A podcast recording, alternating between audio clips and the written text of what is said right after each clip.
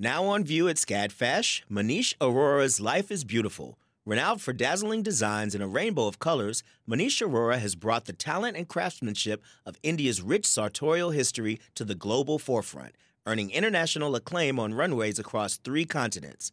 Designing in India since the 1990s, Arora's glittering garments celebrate extravagant expressions of self through varied materials, techniques, and silhouettes in a triumphant union of Western and Eastern aesthetics adapted to today's multicultural society with a touch of humor. Find out more at scadfash.org. Support for WABE comes from 100 Miles, a nonprofit committed to preserving Georgia's 100 mile coast. Protecting this critical coastal ecosystem takes all of us. Watch the stories of the innovators and future leaders who help keep our coast flowing at ourgeorgiacoast.org.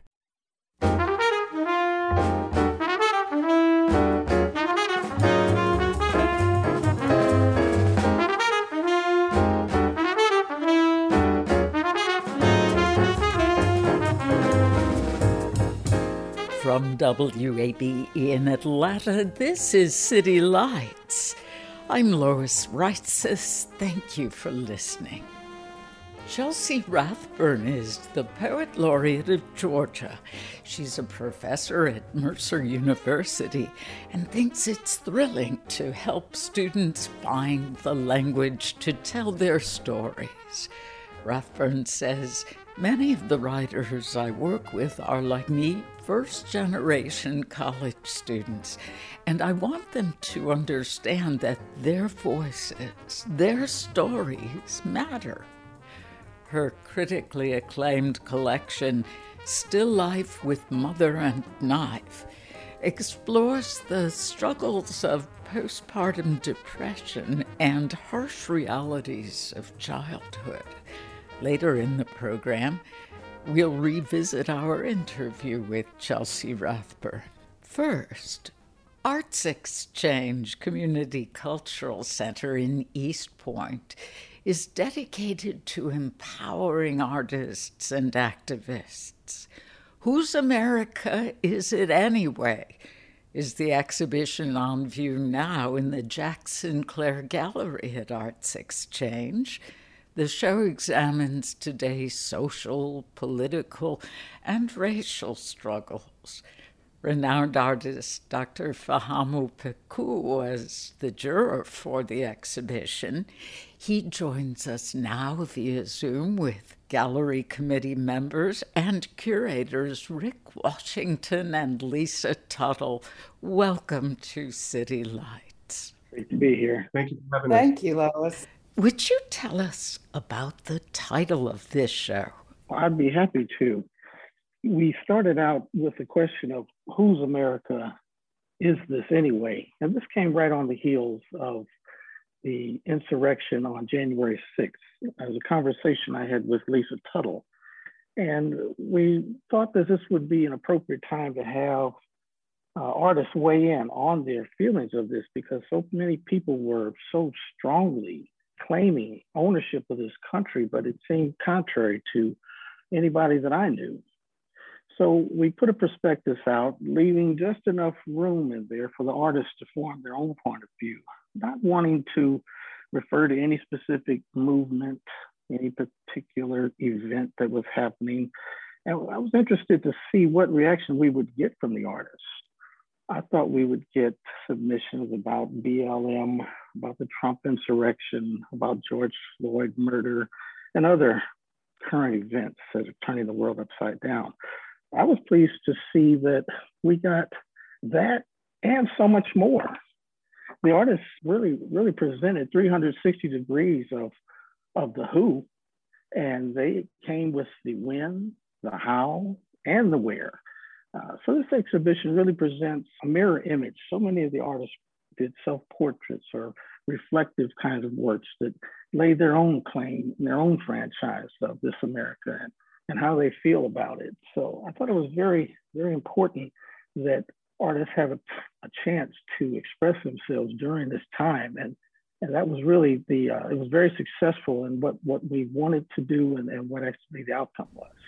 Lisa, were you also struck by the range of applicants? Yes, and we We really have, uh, this is our second juried show that we have done in our location. And Rick and I really crafted the idea for the show together. And we were also trying to work towards a, an exhibition that would fit within a, a festival that we had at the end of July, which was Reimagine Democracy Art and Social Justice Festival. So we loved the opportunity to give so many different artists a chance to show in the gallery and to, to express their views. So it was very exciting. Addressing racial, social, and political struggles covers a broad area. Were there any specific guidelines for the artists? No, we, we didn't have any guidelines. We wanted the artists to be free to express themselves on whatever level that they wanted to. In the jury process, we combed through the work and sought out pieces that had the strength and clarity that we thought would be a good fit for the exhibition. How many artists are featured in this exhibition? It's 33. And Fahamu, judging the submissions, what elements were you looking for in terms of deciding who would be accepted and who would be awarded? My role was really around selecting the prize winners for the exhibition. Ah what I really try to do whenever I look at art is just really try to find something that reaches me, that grabs me, that resonates with me. And there were several works in the exhibition that that did that. But you know, of course, there were standouts as well. But I was really moved by the range of disciplines that are represented in the exhibition. You know, really moved by the range of experience. You know, there were emerging artists and, and, very well established artists, you know, alongside one another. And so it's a very compelling exhibition and, and so much rich work and so many important conversations being had in the work. And what was it that distinguished those three award winning works? Can you describe each of them?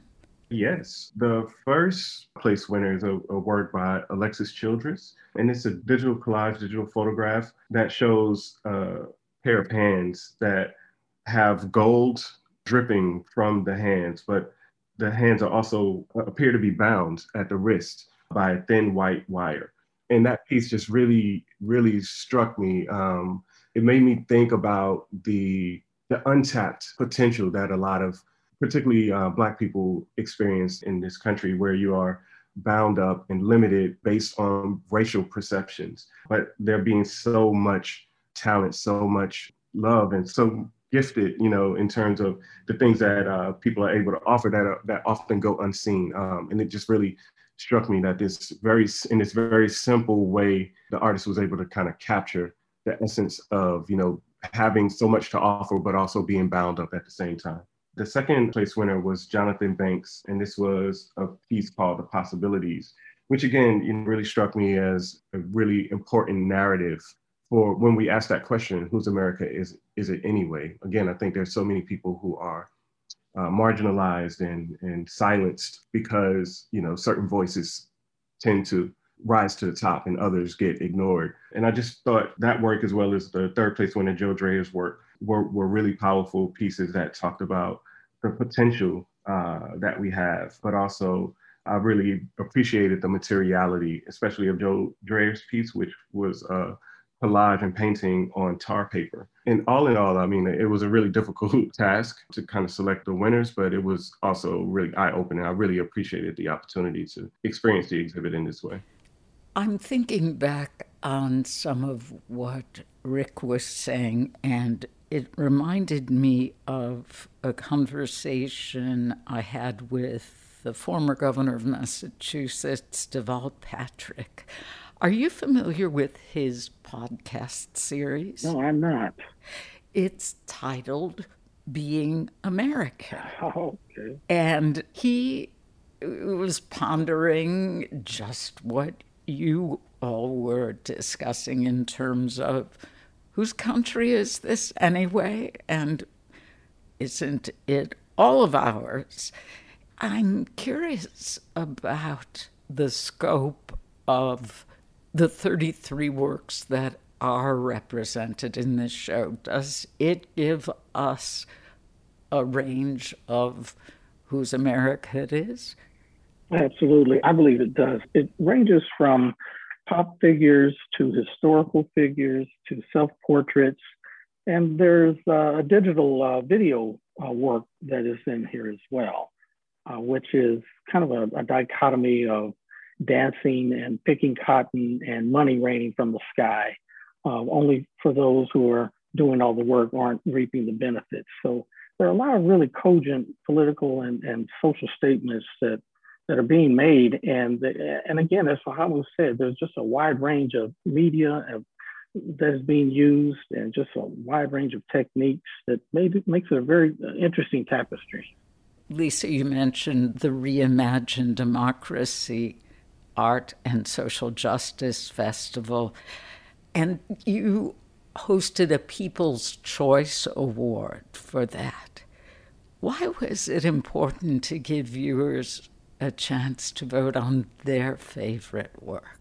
Well, I think it's always important to find ways to include viewers in making choices because they, they're not really always familiar with how these works got selected or how the judge may have made their choices and they may have different ideas about what they think the best work is we also had artist talks during the festival as well, but we gave an opportunity and we'll build on it on our next show. But we were going to have a lot of people in and out of the building and who were looking at the awards and just thought it would be great for people to vote. So out of that, they selected Ronnie Phillips' piece, uh, Lost and Found, which is an image of a, a painted image with a woman, an African American woman, looking at a clothesline and hanging on the clothesline are excerpts of lost and found letters of Black families after the Civil War looking for lost relatives. Mm. And it, was it's very touching, and I think it's very personal, and it really appealed to to our group that that came in as very very charming and very touching piece. You know, one thing I'd like to add is that we had 33 artists, but there are at least 42 to 44 pieces of work uh, in the show. And the reason being is that we got so much work to choose from that there were submissions that were that exceeded the size limitations that we had for the gallery. We, we knew that there could only be works up to 36 inches, you know, in height or width uh, to fit in the gallery so we could get all the artists in. But we received works that were five and six feet. and what we decided to do was to extend the show beyond the gallery, and the work is all up and down the halls in the Arts Exchange. It's really a wonderful experience because now you have all of this focused work in the gallery and then these larger, larger expressive pieces all up and down the hallway, which really makes for a well-rounded show. I'm impressed with the mission of Arts Exchange. I know it's designed to be inclusive and diverse. And I was hoping each of you might comment on the role of the artist to affect positive change. One of the things that that really strikes me about this exhibition, but even more broadly, you know, uh, to your question, the role of the artist is this idea that art is about bringing comfort to the disturbed and disturbing the comfort comforted you mm. know? And, and i can't remember exactly who said that quote but i've always appreciated the sentiment in that you know that art is that expression it's the the communication it's the language that allows us to to communicate with one another beyond words. So many of us find ourselves silenced for one reason or another, you know, given politics and history and, and, and all these different things, art becomes a way for us to exist, to affirm, but more importantly, to connect. I, I believe that the ability to see yourself in a piece of artwork is one of the most moving things that the artist can contribute. Uh, the three selected uh, awardees in the show each presented a piece that I think really reflected themselves.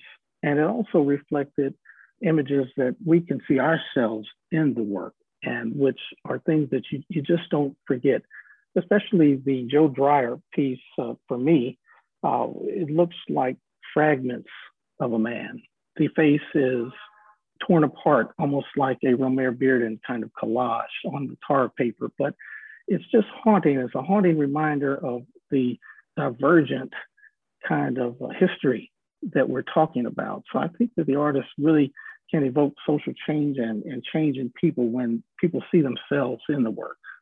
And I would just say that for me too, as an artist, and I would say that's probably true of both Rick and Fahamu as well. But you know, I'm a I'm an artist, but I also am a, a citizen and a, a woman and a, a, person with my own political views, and um, it comes through in my work, and in a way that I think it's in the same way that to have this exhibition the other thing about the arts exchange is it's intergenerational. There's all sorts of ages there. And it was a way, it's a way to see a group of people and meet a group of people and have an exchange of ideas where you feel like you belong. You're establishing in some ways some shared values. Curators Lisa Tuttle and Rick Washington with the artist and juror Fahamu Pecou Whose America Is It Anyway?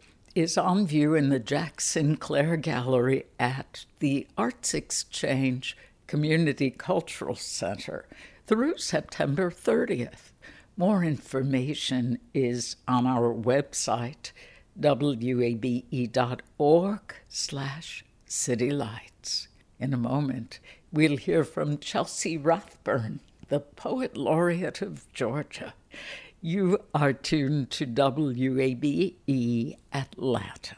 The field of mental health counseling is growing rapidly, and Richmont Graduate University can equip you with everything you need as a licensed professional counselor while integrating your faith into your clinical practice. Programs are offered in Atlanta, Chattanooga, and online. Apply today at richmont.edu. That's R I C H M O N T.edu.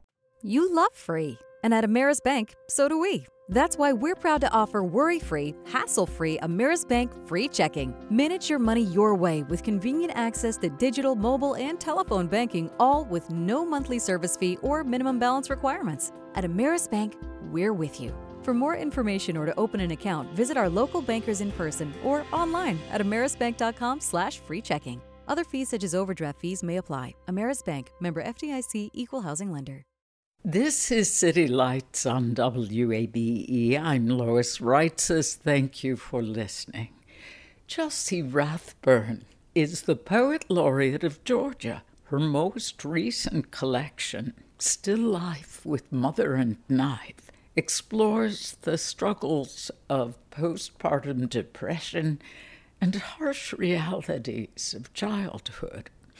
When Rathburn spoke with us last year, she explained how the book's epigraph prepares readers for what follows.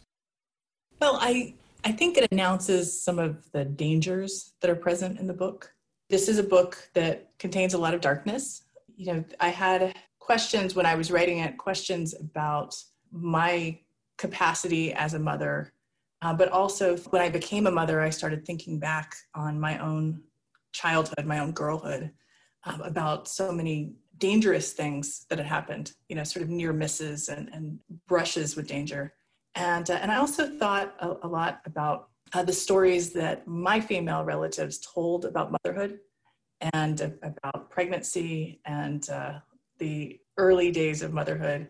And I thought about the darkness in those stories and the way that those stories sort of cast a shadow over my own pregnancy and my own own motherhood. Hmm. Postpartum, a fairy tale, describes the brothers Grimm, rendered most grim with lowercase g and one m. Some terrifying references there to how your mother and aunt loved but loathed you and your cousin. Did they really share such horrible thoughts with you? they they actually did. Yeah. At what age? I, as early as I can remember. So I, I probably heard these stories. I'm guessing from the time I was six or seven. I mean, of course they, they, they loved us, you know, but my mother said that in those first weeks after childbirth, she just had these dark fantasies. She didn't she didn't want to hurt me herself, right? But she hoped that they, they had a Siamese cat, and she just hoped that the cat would jump into my crib and, and uh, smother me. And, oh my God. Yeah, she really. told you this when you were six. I, I mean, thinking back, I think that's how young I was. Uh, you know, I might have been eight, eight or. yeah, I, Lois, I was so scared uh, to show this poem to my mother uh, after I'd written it. It was it was coming out in a magazine, I think the Missouri Review, and I finally finally had her sitting at my dining room table and said, "Okay, you, you should read this one." And uh, and she read it and and she laughed. she, she said, "Well, I I did tell these stories. You know, this is this is true. That you know, this was her experience." Um, and one of my aunts said, you know, as as referenced in the poem, her bizarre fantasy was that my cousin would end up in a washing machine. Mm, okay. Well, I'm glad that your relationship with your mom isn't really that dark, and I love hearing you laugh after reading that. Working through difficulty with your mother continues with the poem Introduction to Home Economics. What is the significance of this poem? Well, this is a poem. This is about maternal guilt and uh, my own guilt as a mother, and also, uh, you know, mothers have, I think, an uncanny ability to make their children feel guilty. And uh, this was Introduction to Home Economics is, is a story about uh, something that, that did happen when I was very young, when I was six years old. My mother and I were on the front porch carving jack o' lanterns. And for some reason, my mother let me help carve. And, uh, and I, I ended up uh, slicing her hand um, very badly. And she had to go to the emergency room. And, but the, the thing that was interesting was as I was growing up, every single Halloween, my mother would remind me, you know, some things, there would be some joke about it, some comment about, uh, yeah, that, you know, that year that you trying to kill me, you know, trying to stab me, uh, sliced my hand with with his knife, and, and it wasn't until you know my my daughter was was born and uh, starting to have her first Halloweens, and I finally, after all these years of feeling guilty about this, I I sort of took a step back and said, wait a minute, what was I doing with that knife? when I was six years old, what on earth? Why I would, you know, my my daughter's eight now, and she doesn't handle butcher knives. No. And in fact, the last line of that poem is though she was the one who handed me the knife, she being your mom. Mm-hmm. Yeah. I was, I was trying to sort of explore all the all of the sides, all of the nuances there. And of course, it's also, I think, about I mean, the title is Introduction to Home Economics. The first section of the book, all of the poems are titled Introduction to blank, right? They're, they're sort of uh, lessons in girlhood, uh, initiations into womanhood. And, uh, you know, I thought it was interesting in my memory. You know, my parents got back from the hospital and my mother was bandaged, but she still was the one who resumed the task of mothering. And I remember, I may be misremembering, but what I remember is that she went back out with me and, and she was the one who finished carving those jack o' lanterns with me. I was thinking, you know, also about gender roles and, and uh, the things that my mother did for me. Introduction to Art History is in three sections. The second is titled A Brief History of Women's Art, which conveys centuries of information in one stanza. And the third portion is The Birth of Venus, would you talk about the theme of visual art in your poetry? Oh, absolutely. Well, it's interesting that you bring this poem up because I had I struggled to write this poem. Later in the book, the book is very concerned with with the visual arts and uh, with the female body and the way that the female body is rendered in classical art, high art, that is, museum pieces, um, but also in things like Playboy magazine. You know, and I, I was also uh, when I was in college, I, I, I modeled for an artist, for a sculptor, and so I was thinking about, you know, I've had experiences sort of on on both sides of the canvas, you know, um, uh, as an observer and appreciator of art, but also watching the artist sketching me. And I'm just, I love all forms of art, but I, I really love paintings and sculptures. I feel sometimes that I write about my, my own life, my own experience primarily, uh, but I, I really do love engaging with works of art as ways to also get outside myself a little bit not writing purely from my own experience, but uh, interacting with art. I think that uh, art gives poets an, a new way of, of rendering the world. I especially appreciated the line from The Birth of Venus.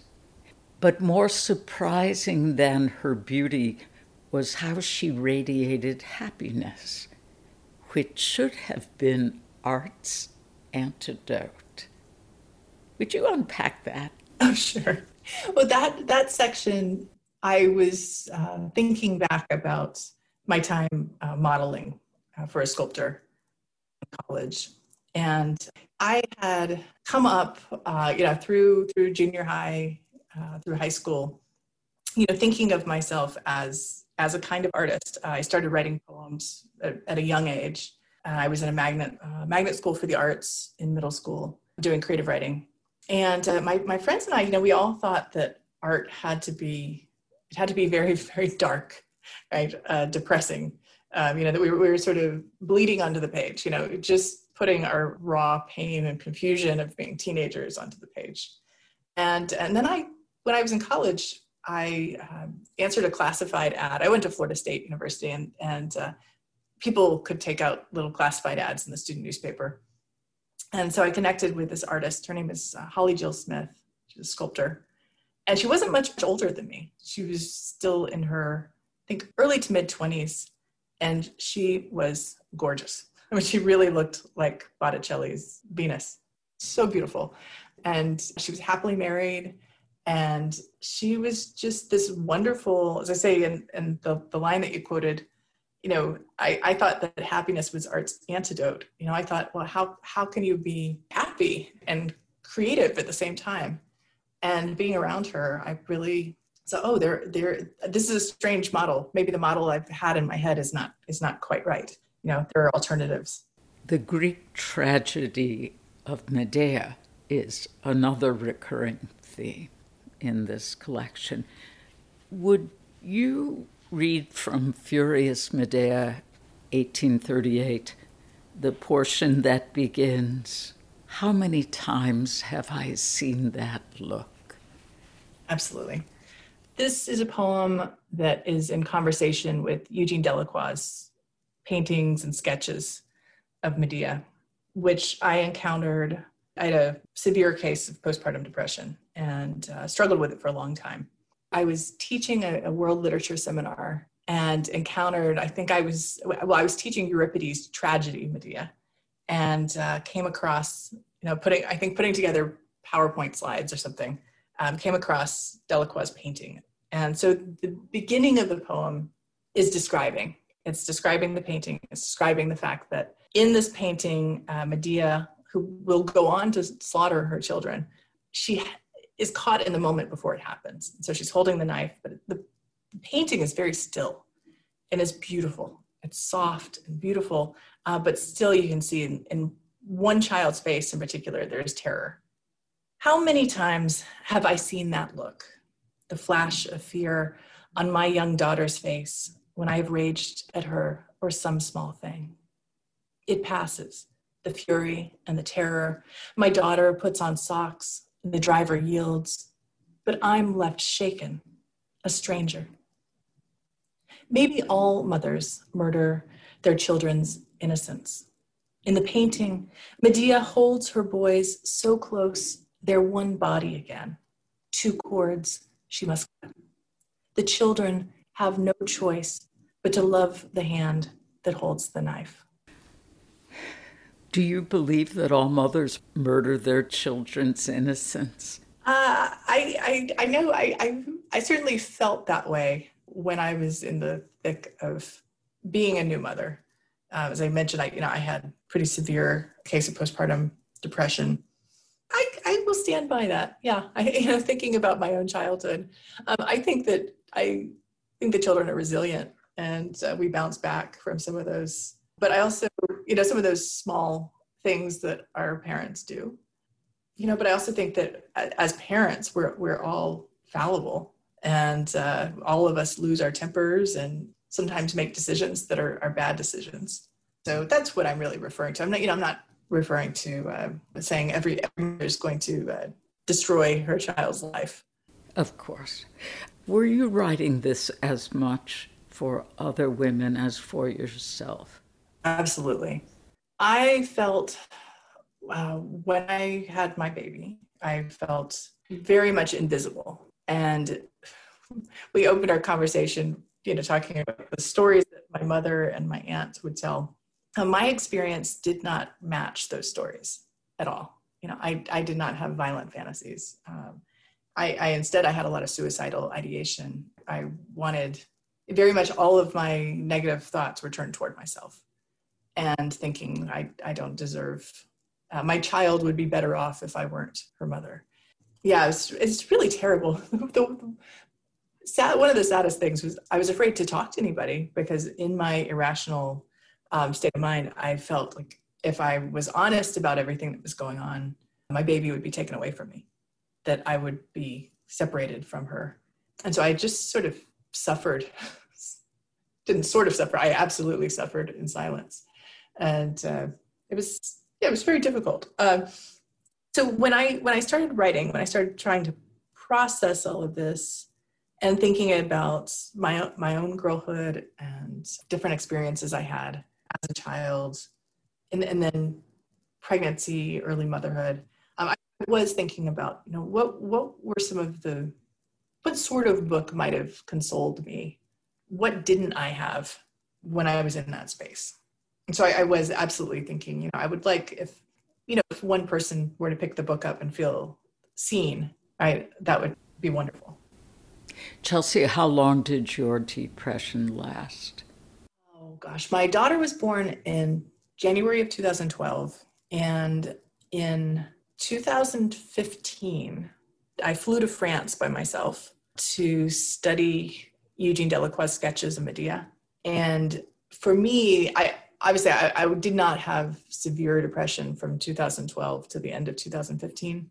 But for me, that trip was what I felt like I finally got my life back like it, it, felt for a long time sort of like layers of it were were peeling away um, but there was something about i started writing these medea poems and then i decided you know i i must go to france there are about uh, i think it's 28 sketches that that uh, delacroix made in preparation for the paintings and those those are not in public display but i was able to sit in a documentation room at a museum and, and, and hold the actual sketches. And there was something about making that commitment to myself, you know, to go back to, I cashed in all my frequent flyer miles. And, and it was my first time being away from my daughter for more than a night. Uh, previously, I had only traveled away from her for one night at a time. And so there was something about sort of taking my life back, you know, and saying, okay, um, and, and it's, it's a little scary, you know, poets, we don't make, um, a lot of money off of our poetry. Really? Really, I know it's shocking. so there was there was really something bold about saying, okay, you know, I I don't know if these poems are going to turn into anything or what's going to happen with them, but I'm I'm believing in this project enough to pick up and fly to another country by myself away from my child. This is important. This matters. And yeah, that that was really what finally marked the end of it. Although I was emerging out of that depression for for a long time before that. I have to say, in terms of feeling validated, certainly the critical acclaim that this collection has received and being named poet laureate of Georgia, I hope made you feel that cashing in all those sky miles was the right thing to do. I love the poem reading Maurice Sendak instead of Anais Nin. Would you read it to us? Oh, absolutely.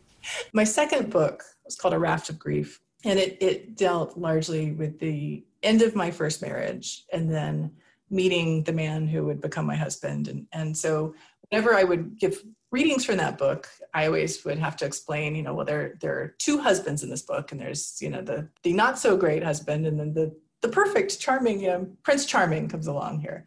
And my husband, as I was working on Still Life with Mother and Knife, my husband kept saying, well, where am I in this book? There are no poems about me here. You know, it's, it's not about you. It's not about you. So this is a poem that uh, I, I, was consciously thinking about uh, my, my husband not appearing anywhere in the book, which is, is just funny, you know, given what, what happens here. I'm reading Maurice Sendak instead of Anais Nin. I wanted to write a poem about sex, the sex of the long married, about desire, its departures and returns. By way of the bobcat, I met by chance on the curving lane below our house. It bolted. I drove on. Its body, the surprise of it, and my husband's body, his muscular hide, sleek as an animal's, which after all this time should not surprise, but does. I tried to write the poem, praising my husband's form, the poem of gratitude, joy even. I'll use that word. But a phrase from a book intruded, a children's book, followed by an actual child, our daughter dropping her towel, shouting, Nene, and darting away. And it was her bright, joyful body I followed, laughing out of the poem and the room.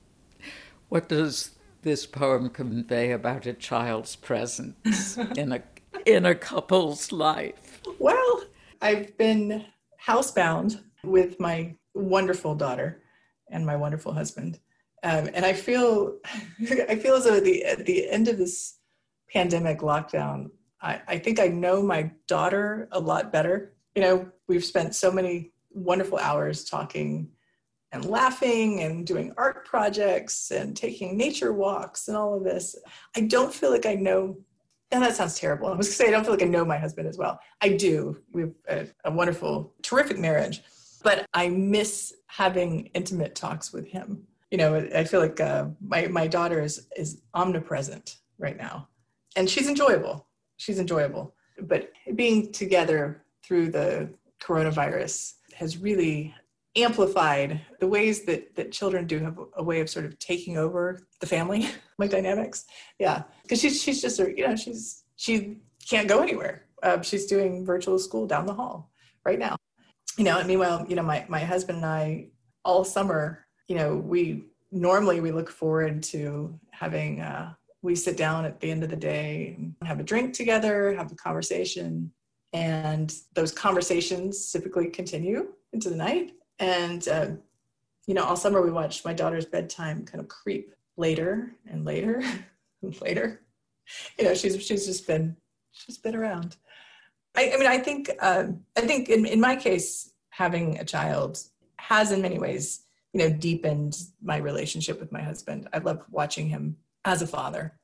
It's been really wonderful. He's, he's a fantastic father. But I, I do, you know, miss some of those days when it was just the two of us. Or we had privacy. They do grow up, Chelsea. I, I know. I know. And she's already at the age now where she's a reader. And so she just curls up, goes off by herself with a novel, and comes out a couple hours later and says, Oh, I finished my book. Oh, that's wonderful. She's been reading the Percy Jackson series this week.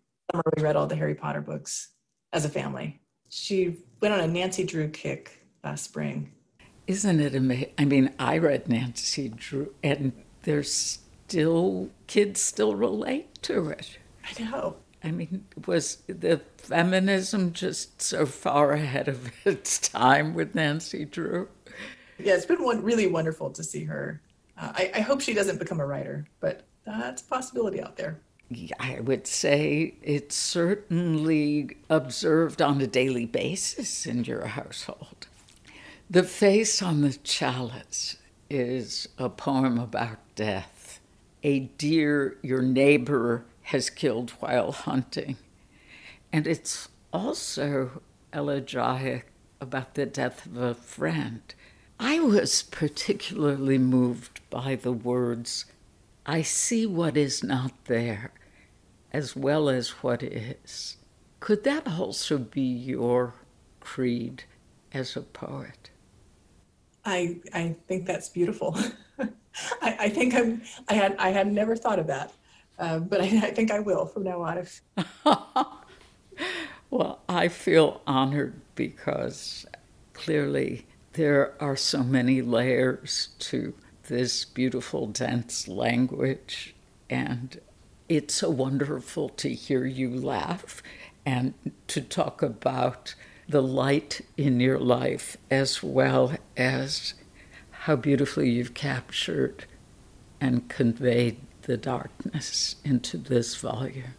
I did try when I was shaping the book, I did want to include some joy because I, I know the book goes to very dark places. You know, at the end, I I returned to my child, my daughter, and I have a poem called "In the Shower." My daughter studies my naked form, uh, where I wanted to come back and see that uh, that poem closes on an image of me watching my daughter when she sleeps, and you know the the feeling of just being overcome by joy and and gratitude. You know, I wanted that to be an answer to show that you know it's possible to, to begin in a place as dark as some of the early postpartum poems and then come around you know there's a way through all of that Chelsea Rathburn is the Poet Laureate of Georgia.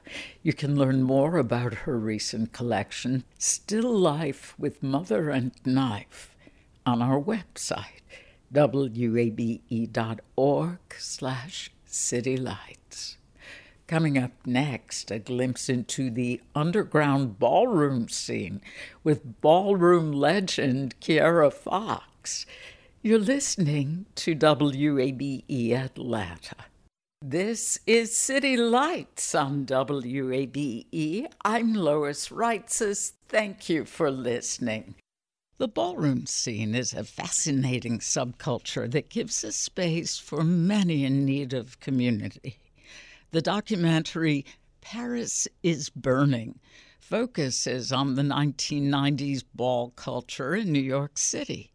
Director Jennie Livingston followed African American and Latinx gay, trans, and drag queens who participated in these elaborate balls. I sat down with out on film director Jim Farmer and ballroom legend Kiera Fox to discuss the movie. Kiera began by describing the ballroom scene. I would describe ballroom scene as an expression, maybe a counter expression to a lot of mainstream ideas, fashion, runway, modeling. It's a culmination of all those things together. Yeah. And and it really becomes performance art. It is performance art. Does the ballroom community still exist today? The ballroom community does exist today, even more in a mainstream culture. We've gone worldwide. So it's taken on a, it's growing. We're on TV, movies. When did it arrive in the South? Do you know? 1996, when the House of Escada, which was founded by Tony Moultrie, held the first house ball in Atlanta. And that's when Atlanta was introduced. Well, maybe not necessarily introduced, but that's when it came to Atlanta. Okay. I wonder if that coincided with the Olympics because that was when Atlanta hosted the Olympics. It was in January. It was MLK.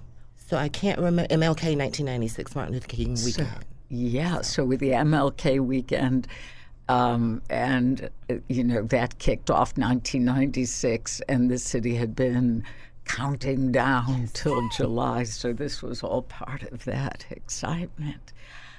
How does the documentary Paris is Burning showcase the culture and personal account of balls? You know, the film came out um, in 1991. It, it's a chronicle of New York's drag scene in the 1980s. Really focuses on you know balls, voguing, and individuals. You know, it, it. I watched it again this morning, and it just it seems as relevant as ever. It really does. I mean, the film had such an influence on pop culture, such an influence on the LGBT community, the mainstream community. You know, you look at Pose today, which is huge, which is a direct influence uh, Paris is Burning. You had films like Saturday Church, When the Beat Drops, uh, Kiki, I leave it on the floor. It's made a profound impact. And again, it's just so topical. One aspect of the film that's especially moving is how much of a family yes. community is provided by the houses. Yeah. Would you talk about why the houses were created? In the early 70s, 80s, a lot of people were alienated from their families. So you, you picked a chosen family, and there was a mother head figure and a father figure to kind of replace the biological family that you lost. And so that was the origins of the ballroom family to kind of just create another unity, you know, for people to get together and celebrate being who they were. And uh, to become a house mother or a house father, this this was a very responsible role and required a lot of commitment. It required a lot of commitment, and um, it was a, a role full of responsibility, and it meant a lot to be named a house mother, um, personally and in the ballroom. It spoke volumes about you, your career in the ballroom, your um, ballroom accomplishments, and over time you start off as a regular member, and then over time you make your way up the ranks, and then one day you may be mother. How long have you been a mother? Well, I was a mother well, I walked my first ball in 1995 um, under the House of Escada. I became mother of the house in 2000.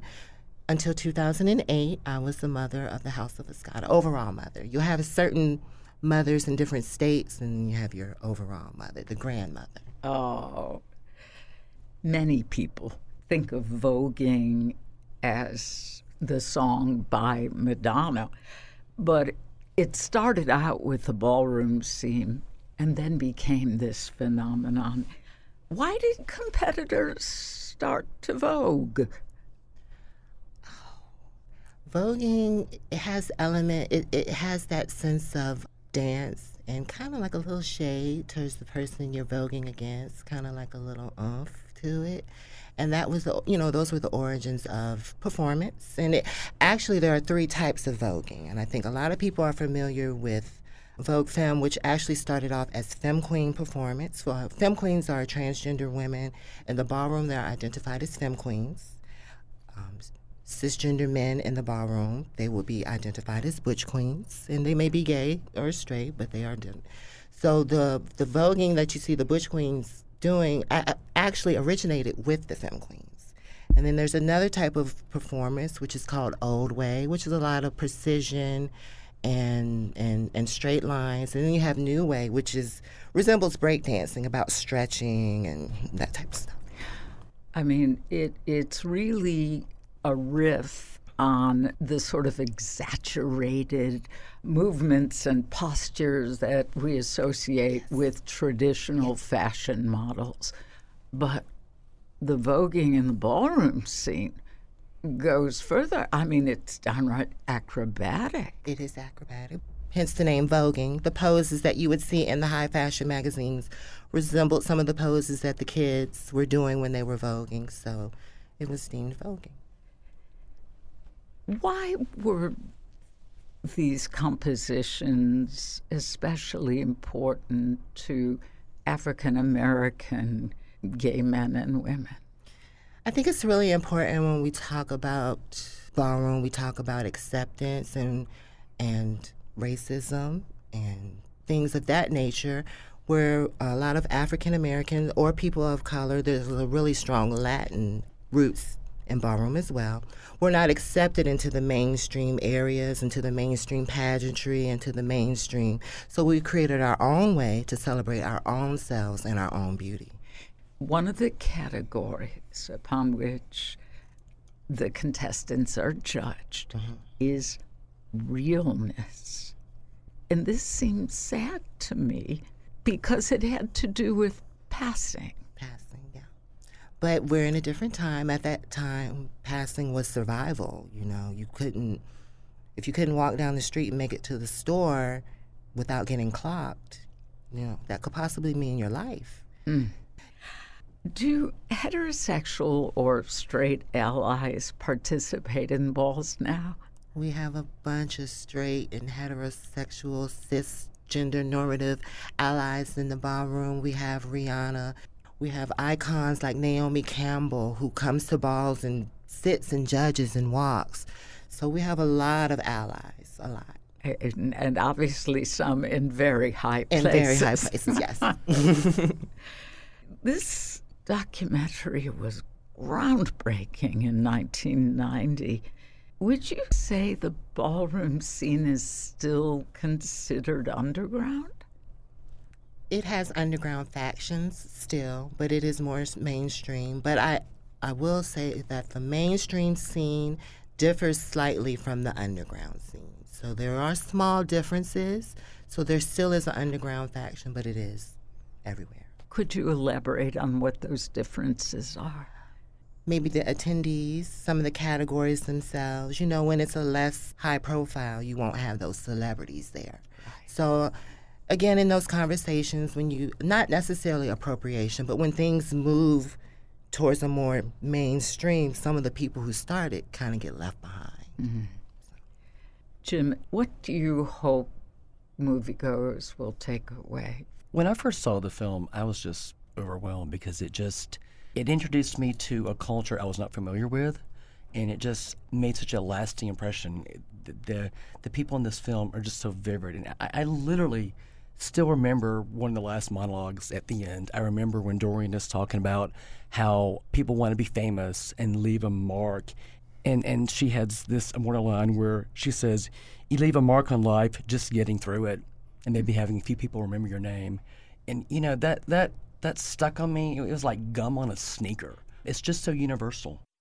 Jim Farmer of Out on Film and ballroom legend Kiera Fox. There's more about the documentary Paris is Burning on our website, wabe.org slash citylights. You've been listening to City Lights, our daily exploration of arts and culture. Monday at 11 a.m., Michael Reese and Camille Russell Love get us prepped and pumped for Labor Day weekend's Atlanta Jazz Festival. If you missed part of today's show, you can catch up on our website, wabe.org slash citylights. There, you will find our complete archive of interviews, so you can listen to City Lights on your schedule. Our theme music is the first time written and performed by Joe Gransden with his jazz band, courtesy of Hot Shoe Records. City Lights senior producer is Kim Drobes. Summer Evans is our producer, and our engineer is Shelley Canavy. I'm your host, Lois Reitzes. I would love it if you'd follow me on Twitter at L O I S R E I T Z E S. You can also follow us on Facebook at WABE City Lights. Here's wishing you a safe and good weekend. And thanks for listening to WABE, Atlanta's Choice for NPR.